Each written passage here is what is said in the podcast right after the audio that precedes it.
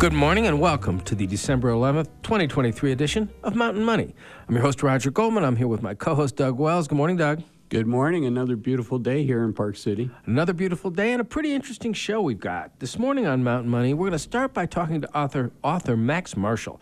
He traced a murder and multi-million-dollar drug ring in his new book, Among the Bros: A Fraternity Crime Story.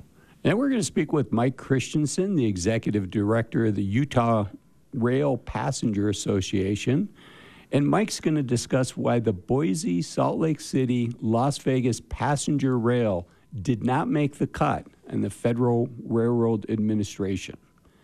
And then we're going to end Mountain Money and talk with Steven from Pret Helmets, based here in Park City. It's going to be an interesting conversation. Stay tuned, and we'll be back in a moment. For many of us, the image of college Greek life is frozen in the sepia tones of the relatively innocent hijinks captured in the classic film Animal House. But the dark side of fraternity life in the 21st century is far more concerning, notwithstanding the fact that virtually all national Greek organizations have banned hazings.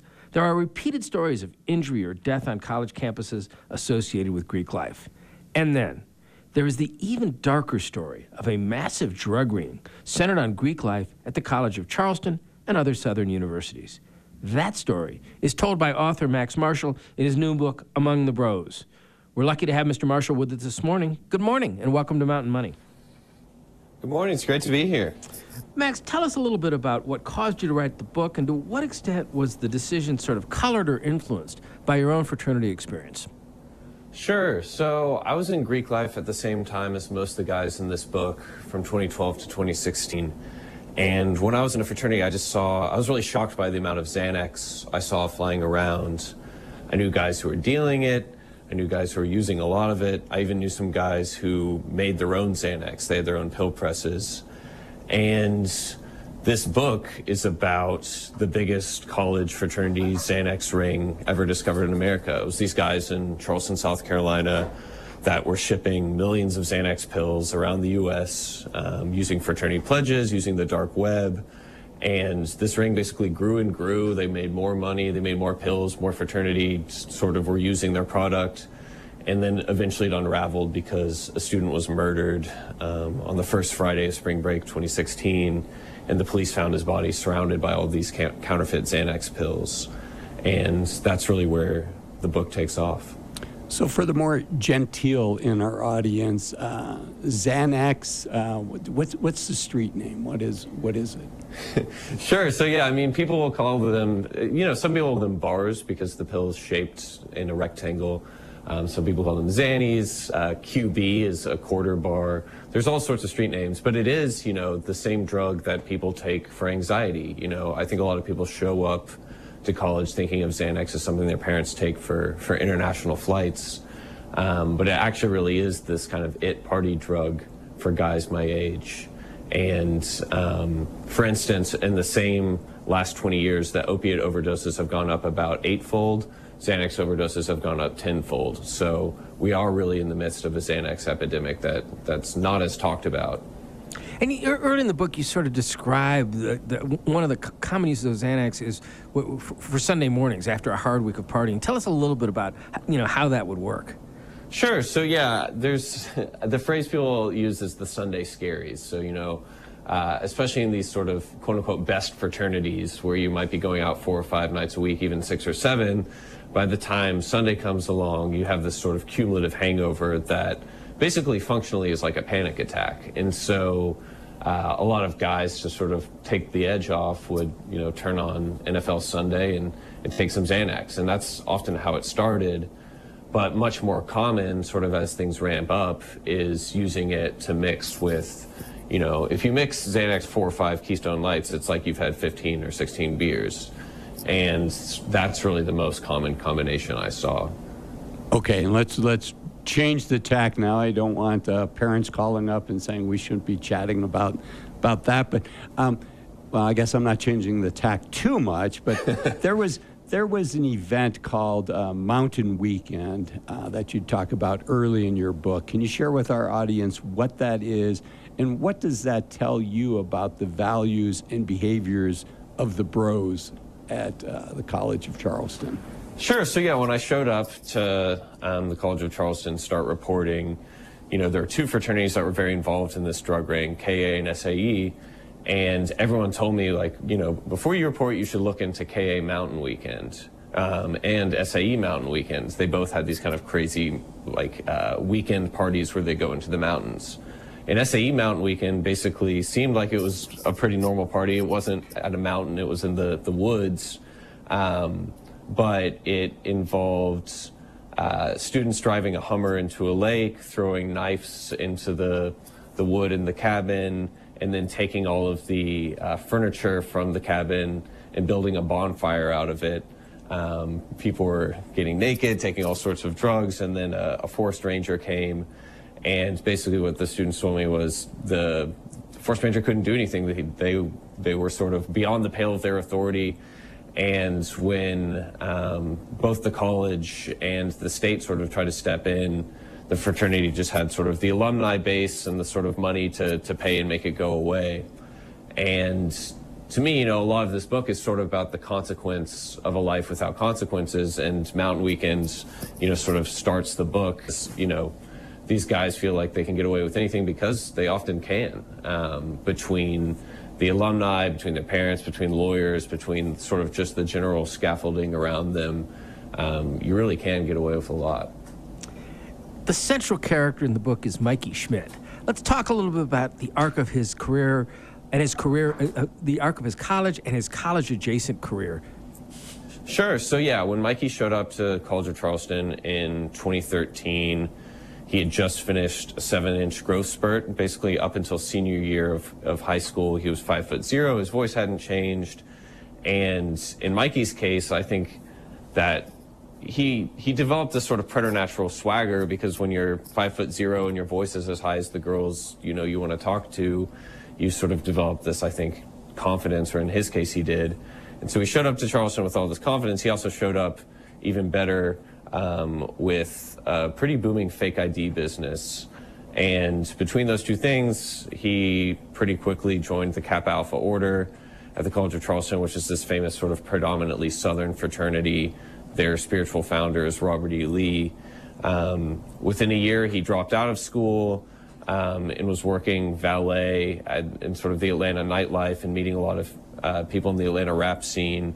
And then within, you know, the next year, he was bringing cartel-grade cocaine from Mexico via Atlanta to fraternity houses around the Southeast, and then part of this Xanax ring that was bringing in pressed alprazolam powder from China via the dark web, pressing out with their own pill presses and shipping millions of pills to fraternities around this and really around the U.S. And it's interesting because as this evolves, you mentioned he's only in school for about a year, but he still stays pretty involved with the Kappa Alpha College of Charleston chapter, doesn't he?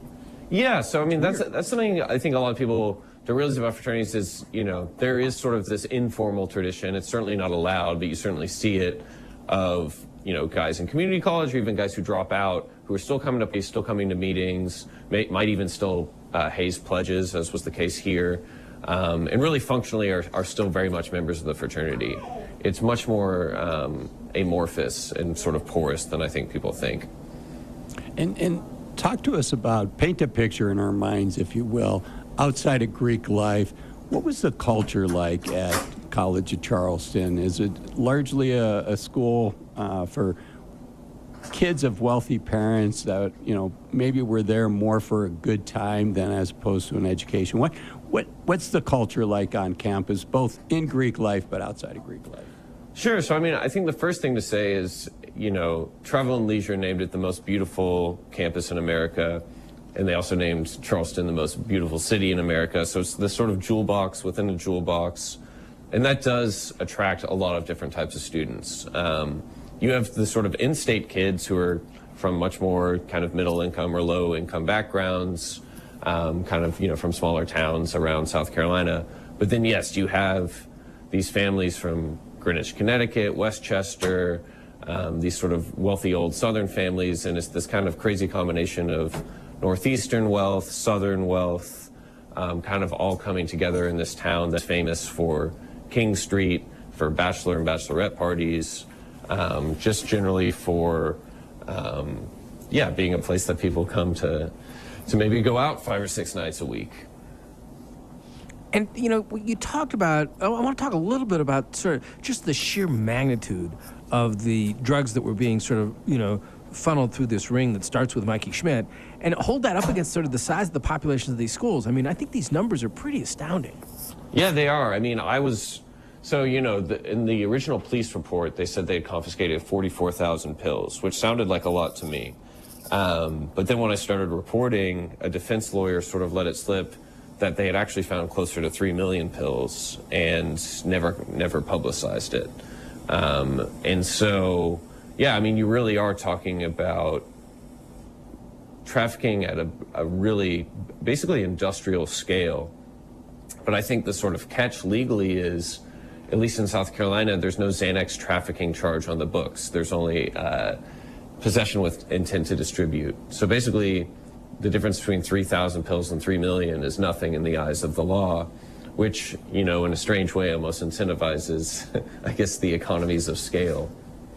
Yeah, and again, I'm sort of trying to think about that size of a Xanax pill over the relevant population. I mean, you get the sense that if all these pills are being sort of consumed within the college community, the usage per student is extraordinarily high. Yes, I mean, so, but it's not just, you know, it all started at the College of Charleston, but these guys were using pledges, and they themselves were dealing at school, you know, these large fraternity houses all over the South. And so it is still, the usage per student is extraordinarily high, but it is, this ultimately wasn't a national organization.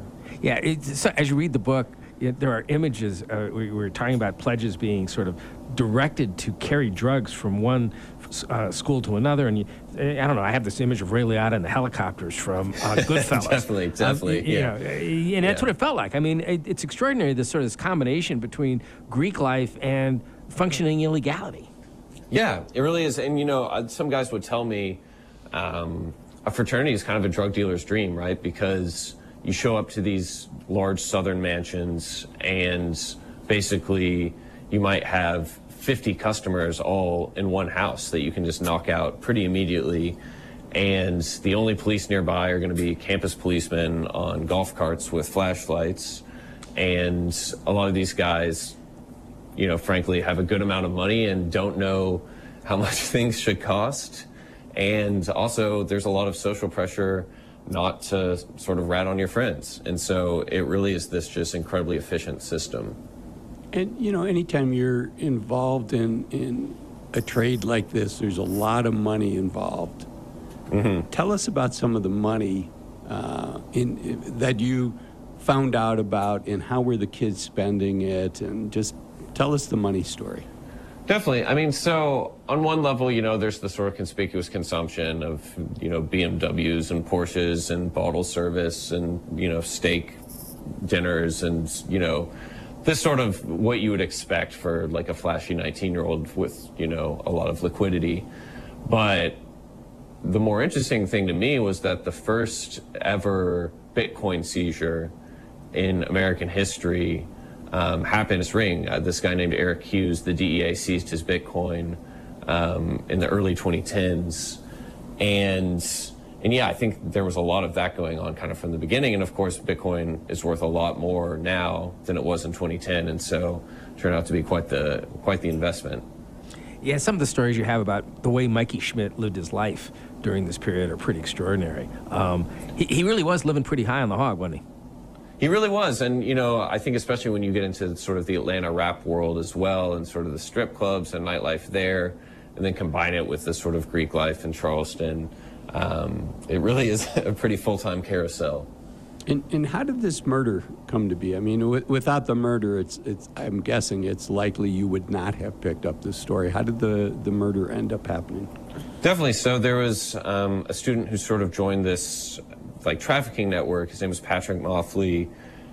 He's from a pretty prominent low country South Carolina family. His dad was a big real estate developer. His mom had run for Congress and was on the school board in Charleston.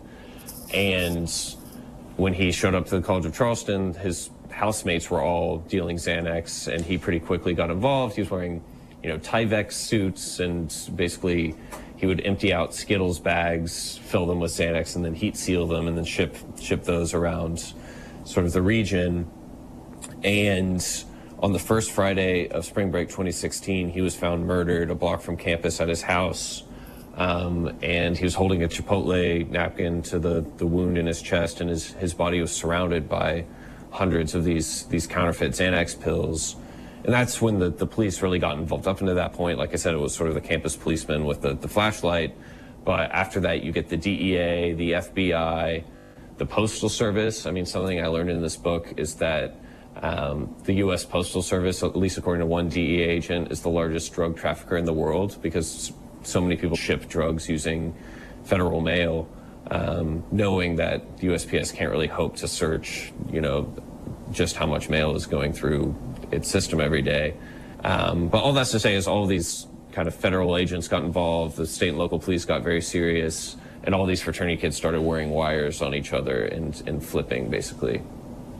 And why did the murder take place? What was the motivation behind that?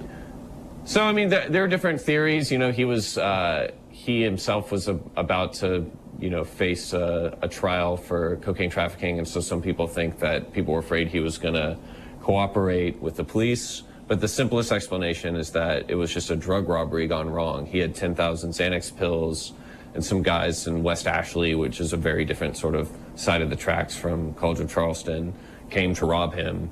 And he had a broken arm. They didn't think he would fight back, and then he did, and they shot him and fled. I want to come back to the end of the story and talk about what happens in the punishments.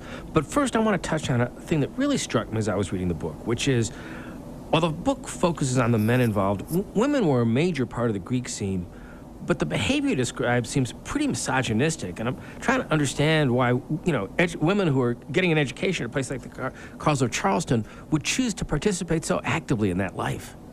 Sure, I mean, I think on one level, it's just the party scene it's incredibly fun. I think that's something that people really, I think there's a false idea that when people join Greek life, they sort of get tricked into it.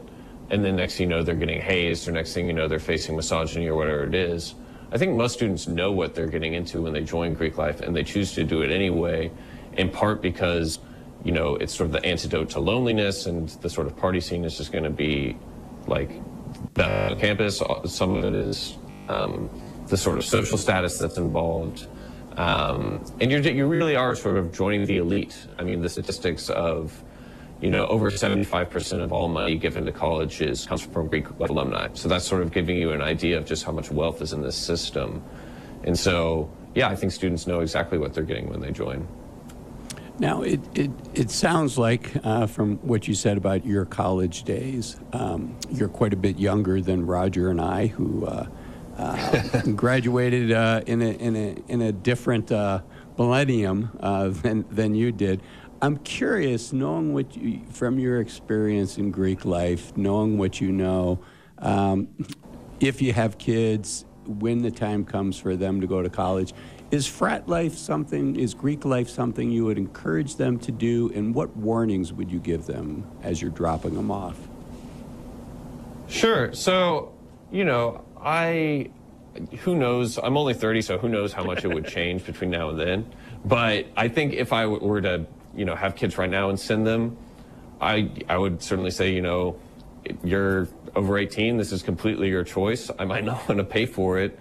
But yeah, there would certainly be a few things. One would be, for as much as you hear about hazing, ultimately one student a year in America dies of a hazing death, but many, many, many more students die in Greek life every year from drug overdoses and accidents having to do with alcohol, whether that's falling off a roof or getting in a car or getting in an accident. And so that's really what I want to look out for is, if you're taking a pill, what's in the pill? If you're drinking, you know, how many drinks have you had tonight? Are you hydrating? You know, is your friend passed out? Like, call the EMT.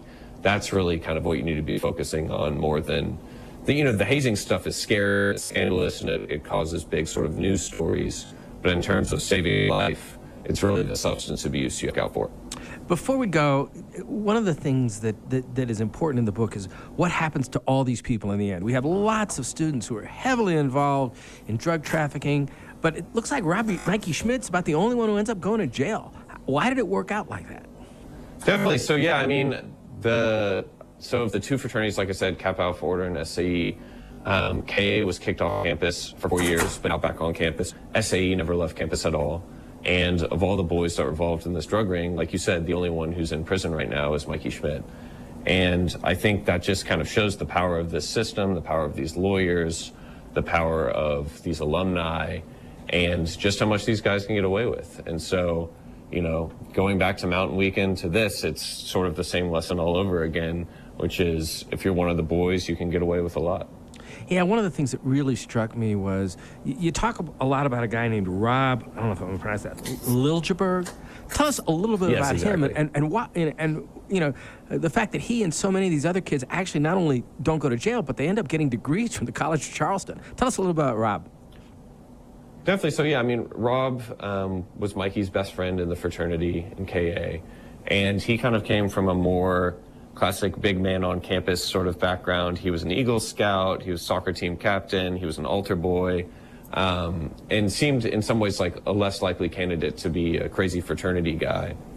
And I think he learned pretty quickly that in this system, there's not as much social clout and being an altar boy or an Eagle Scout as there is maybe being someone who's dealing weed at scale or other things. And ultimately, he was the boy who wore a wire on Mikey Schmidt to get him to admit to selling, you know, a pound and a half of cocaine. And Rob was that cocaine dealer that sold that cocaine. And so it really shows you how much things can change in a few years. But yes, he ultimately, partially I think because he was willing to cooperate with the police, and partially, you know, he's a very charming guy, he had a very good lawyer. But yeah, he was allowed to graduate and did a bit of jail time, but is now, you know, out and about. Okay, well, it's a sad story, but it's fascinatingly told.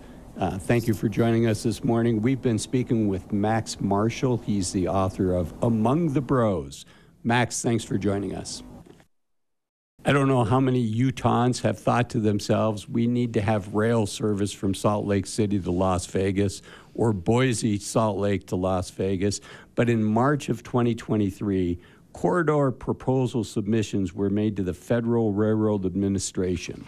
And the first step to restoring passenger rail, I guess back in the day there was that rail, between Boise, Salt Lake, and Las Vegas. Unfortunately, this route was not included in last Friday's announcement made by the FRA.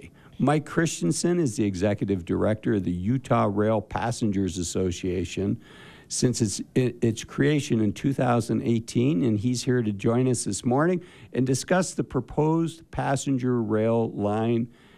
Thank you for joining us this morning, Mike. Mike, you're welcome. Good morning.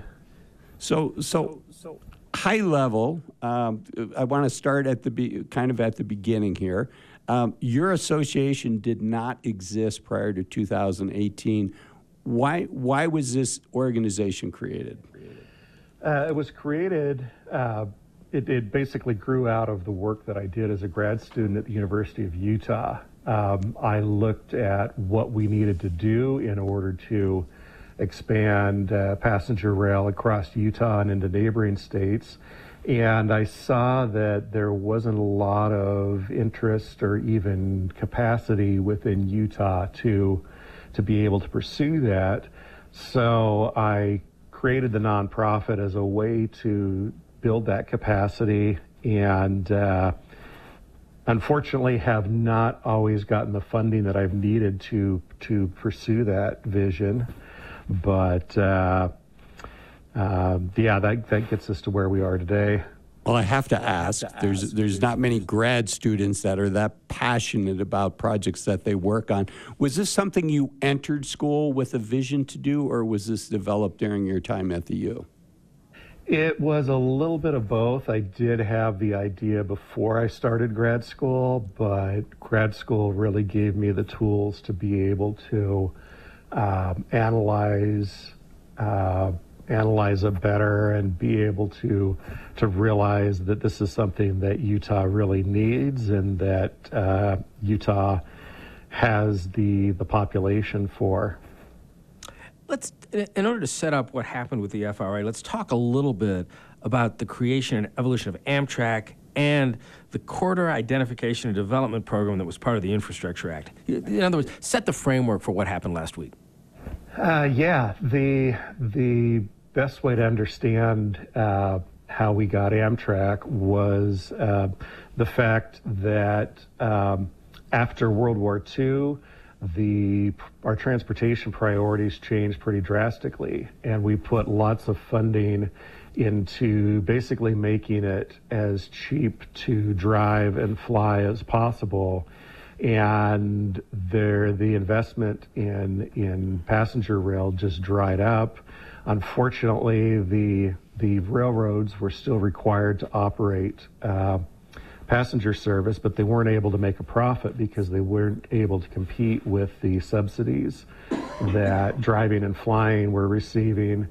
And that caused railroads to start to go bankrupt, and the solution that the railroads asked for was basically to create Amtrak and have Amtrak take over passenger rail service from the railroads. And Amtrak has had a lot of struggles over its 50-year existence trying to continue to operate service, and it's because of the competition from driving and flying, it's needed some pretty significant subsidies in order to keep going. When the Biden administration was planning the IIJA, the bipartisan infrastructure law, they knew they wanted to have a substantial portion of that for passenger rail, and so there were multiple programs to help states fund that, and one of them is called the Corridor Identification and Development Program, which has multiple steps to help fund the planning process for new rail services. And one of the first step in the Corridor ID program is having states apply for a pool of money that would provide $500,000 for planning per application. And that is the money that unfortunately we didn't get, and that was announced this past week by the Federal Railroad Administration.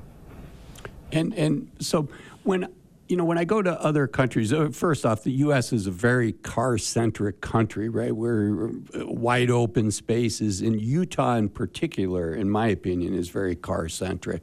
When I go to other countries that do have a thriving rail system, the most popular connections, at least from my experience, are the ones that maybe give you an hour to an hour and a half type situation. And there you're going from city center to city center, so you can really compete effectively with companies like Ryanair that offered $9 fares from Rome to Venice or whatever. But what would the time have been to get on a train in Salt Lake City to get to Las Vegas? Was the idea that this would be high speed, and if so, we'd need new tracks? So what would be the time commitment, and what would be the dollar commitments to make that happen? Yeah, high-speed rail is something that would be wonderful, but it is something that's massively expensive. There was a study that the engineering department at the University of Utah did in 2015 that estimated the cost of high-speed rail from Salt Lake City to Vegas. The construction costs alone would be, in 2015 dollars, about $15 billion. And it would get you there very quickly. Unfortunately, that plan, one of the things missing from it was any intermediate stops. It was designed with the idea to directly compete with flying. Unfortunately, it really misses out on the point of having a train, which is to, like, usually there's lots of focus on the endpoints. because we think of things a lot in the term of flying, where we're only going between point A and point B. I feel like the power of passenger rail is the fact that it makes intermediate stops and connects a lot more than just the endpoints. So with this, the proposal that was denied by the federal government that would have used conventional existing tracks, and it would have taken at least 7 hours to get between Salt Lake City and Vegas, but it also would have connected communities along the way. And our rural communities in the West here are really in need of having better transportation options. So that is really where the power and utility of passenger rail comes from. I don't mean to literally sidetrack us, but I do want to ask, when you talk about that $15 billion number, is that because high-speed rail would require different physical tracks? Because obviously the right-of-ways are already there. Yes. The existing rights-of-way, the existing tracks haven't been built to support the 200-plus mile-per-hour trains. And so in order to have that infrastructure for high-speed rail, that would need to be built from scratch. And that's what makes it massively expensive. Whereas if we use existing infrastructure and partner with Union Pacific to use their tracks, we can cut the cost tremendously, because essentially the infrastructure is already built and just needs some relatively minor improvements. So Mike, it sounds like your enthusiasm for this plan was not necessarily to get people to take the 7-hour train ride from Salt Lake City to Las Vegas, but really to connect communities and to offer a better way to connect some of these rural locations. I'm curious, as I was hearing you talk, in the Northeast, they've got a very efficient rail system. And then surprisingly, California has actually got this community connection vision in place with, I believe is called their coastal rail system. I'm assuming that you're familiar with it. Why was it economical for California to have that, but it wasn't economical for the state of Utah to have that? Why does California get all the cool toys and Utah doesn't have them? The problem is kind of in what the priorities are for each state and what they view as economical. These train routes in California, there are ones that are existing, two of which are two of the highest ridership routes in all of Amtrak's system. There is the Capital Corridor, which goes between Sacramento and the Bay Area, and the Pacific Surfliner, which goes mostly between LA and San Diego, but also has some runs that go up to San Luis Obispo. And it goes all the way up to San Francisco, if I'm not mistaken. There also is the additional route that the Coast Starlight, that goes all the way from LA to Seattle, that runs once a day. But that's a long distance route, which is not funded by the states, but is funded by the federal government. Whereas the two other routes that I just mentioned are actually funded by the state of California. And so, the question as to whether or not it's economical is more whether or not the states really prioritize that service. And in California, they've realized that they need to contribute to helping that service along.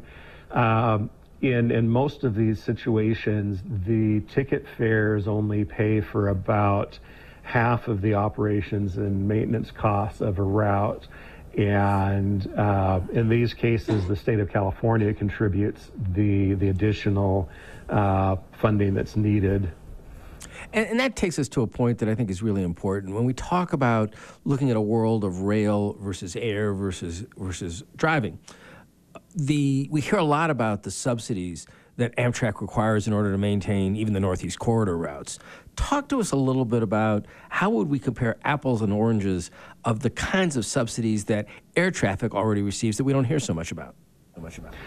Yeah, for example, when you pay for an airline ticket, very little of that actually goes to maintaining the infrastructure. It pays the airline's cost to provide you that service. It is not paying for the airports and the runways, and it is not paying for the Federal Aviation Administration's air traffic control system. There is a fee that goes to help offset the cost of the TSA checks that you do, but that still doesn't pay all of the TSA's funding. So there are massive amounts of money that the federal government contributes, and also state and local governments, in order to make all of those airline fares actually work from the standpoint of what you pay as a consumer. It's also very important to look at the fact that driving is very much the same way. The AAA every year updates their estimates on what it costs on average per year, per household, to own a car, and their estimate is now about $12,000 a year. And what gets ignored is that on average, federal government and state and local governments are contributing an additional $14,000 a year to enable us to be able to drive. So I often get that criticism that it takes it takes subsidies to provide Amtrak service and also to provide public transit, but often, yeah, everybody completely overlooks the subsidies needed to allow us to drive and fly. Mike, we've only got time for one last question, but I have to ask. This is clearly a passion of yours. You went in with this vision into your graduate program at the U. You came out, you started this organization, you pitched the government on creating this corridor. I'm curious, in your ideal world, what does transportation look, 30 years from now, what does transportation look like in the state of Utah? And unfortunately, we've only got 2 minutes for that answer. Well, I would like to see a future where driving is much less of a necessity than it is today. And a good way to describe it is that I don't want to take away people's cars, but I want to provide the infrastructure that they don't really need their cars anymore. So that requires a whole menu of different transportation options, and passenger rail is just one of those. We also have a necessity to basically stop designing our cities around cars and design around the needs of people, and that's really where the priority lies. Okay, and even though I'm going to take us slightly over time, we lost the ability on this round to get funding for a study. Is it over, or will you try again next year? We can try again in 2024. I feel we really need to change how Utah's approaching this, and do it from very much a grassroots, bottom-up approach rather than a top-down approach. Okay, that's a great note for us to leave it on. We've been speaking with Mike Christensen, the Executive Director of the Utah Rail Passengers Association.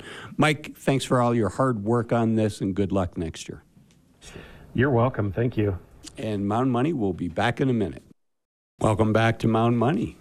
The year was 2010, and Pret Helmets was born when a group of professional athletes, engineers, and veterans of the snow sport industry came together to create what they hoped would be the ultimate helmet. Their vision was a helmet so pure that it wouldn't affect your skiing or riding performance. Today, we can actually get our hands on these Pret helmets in retailers, not just here in Park City, but across the globe. And you'll also see them in action on the heads of athletes competing at the Olympics and World Cup competitions all over the free ride scene, and of course, right here in Park City. Joining us this morning to talk more about Pret Helmets is its CEO, Steve Bellefeuille. Steve, welcome to Mountain Money. Great to be here. Thanks for having me. Okay, so I guess the first question is Pret Helmets. How'd you come up with the name Pret? It's an unusual name. It's a great branded name, right? It's short. It's easy to pronounce. How did that come to be? Well, that's an important factor, is having a name that fits on a helmet that works. Pret is French, and it means ready. So the thought behind it was you're at the top of the hill, your skis are tuned, your boots are tightened, you're ready to go. Once your helmet's on, buckled, that's when you're ready. And let's talk about helmet design. Obviously, you thought there was a space for a different approach to helmet design. What are the key characteristics? What are the things that you want to meet in designing a helmet? So at Pret, our goal is to cover a number of different aspects. Obviously, I came from the bike industry, and you're in your bike helmet 2 to 4 hours. You're going to be in your ski helmet sometimes 6 or more hours. So it needs to be comfortable. It needs to be light. The variable conditions, you want to have adjustment in ventilation. And unlike cycling, or not quite as much as cycling, fashion's a little bit a part of it as well. So the looks with people who spend a lot of money on outfits, you want it to look good.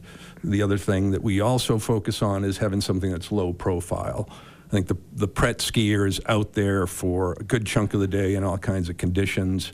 They're going to have a parker with a hood. They want to be able to get that on and off easily, and having something low profile makes that really easy to do, as opposed to having a big bulky thing on top of your head. So several decades ago, when I was in business school, we did a case study on what is probably one of your lower cost competitors, Giro. And this is back in the day when they first started taking off, and it's a huge market. And for Giro, they've got the volume, right, because they're more the pedestrian everyday users. They've got the volume to give them the money, to give them the funds for the inevitable lawsuits that are coming. And, Park City's interesting because, if I'm not mistaken, not only do we have your company based here, but we've also got POC helmets based here. And as I look at that from a business standpoint and from an economic standpoint, I think, what a lousy business. Because it's low, I'm thinking it's low volume, but high liability. Am I right? Is this an incredibly tough space, and it's a labor of love, or is it a better industry than I'm thinking? No, it is a tough space, but it is a labor of love as well. We're based here. We're headquartered here. You also have Shred that's based here. POC has an office here. They're a Swedish company. The liability factor, it's part of every product that's out there. I think, like I mentioned, I come from the bike world where liability is kind of very high. You see more suits on the bicycle side of things. On ski, we're very fortunate. We've had a couple last year. We had a couple. I was at a show and got an email with an incredible picture of a helmet that just was destroyed, and the person was so grateful for the helmet and what it did to essentially save their life. So those are some of the positive things, I think, from a legal standpoint. We've been very fortunate. I don't think we see the amount of lawsuits on the ski side that some other helmet, brands and or industries. Like I said, I think bike is obviously a lot bigger of a market. It's year-round. It's everything from Walmart to super high-end, and so there's a lot more people out there and more opportunity for lawsuits. Before I pass the baton to Roger for the next question, I just want to build on the point you made about the thank you photos that you get. I think Park City is a town that's filled with people that have several of those photos. I have 3 or 4 of my own, and every time I look at my helmet, I think, oh my goodness, what would have happened if I wasn't wearing a helmet? And when I was a kid, it was not normal to wear a helmet skiing or even bike riding, and I literally have 3 or 4 helmets that If that had happened to my skull, you know, I wouldn't be sitting here. So thank you for this passionate love. It's important. Yeah, exactly. I mean, helmets are, they're really made for a catastrophic event to prevent a real serious injury. So, and that's where part of the challenge comes in developing helmets. You have such a small amount of space to absorb a big impact.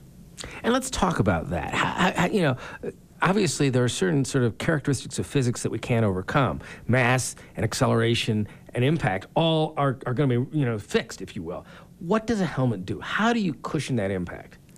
Well, we use, our impact is EPS foam, which starts out as little beads. I'll call them, if you're from the East Coast, jimmies on your ice cream. Mm-hmm. They're little, and that gets expanded, and then it gets heated with moisture, and then it gets injected and heated again. It goes into a mold, and those little beads puff up like a piece of rice, and then they also bond together.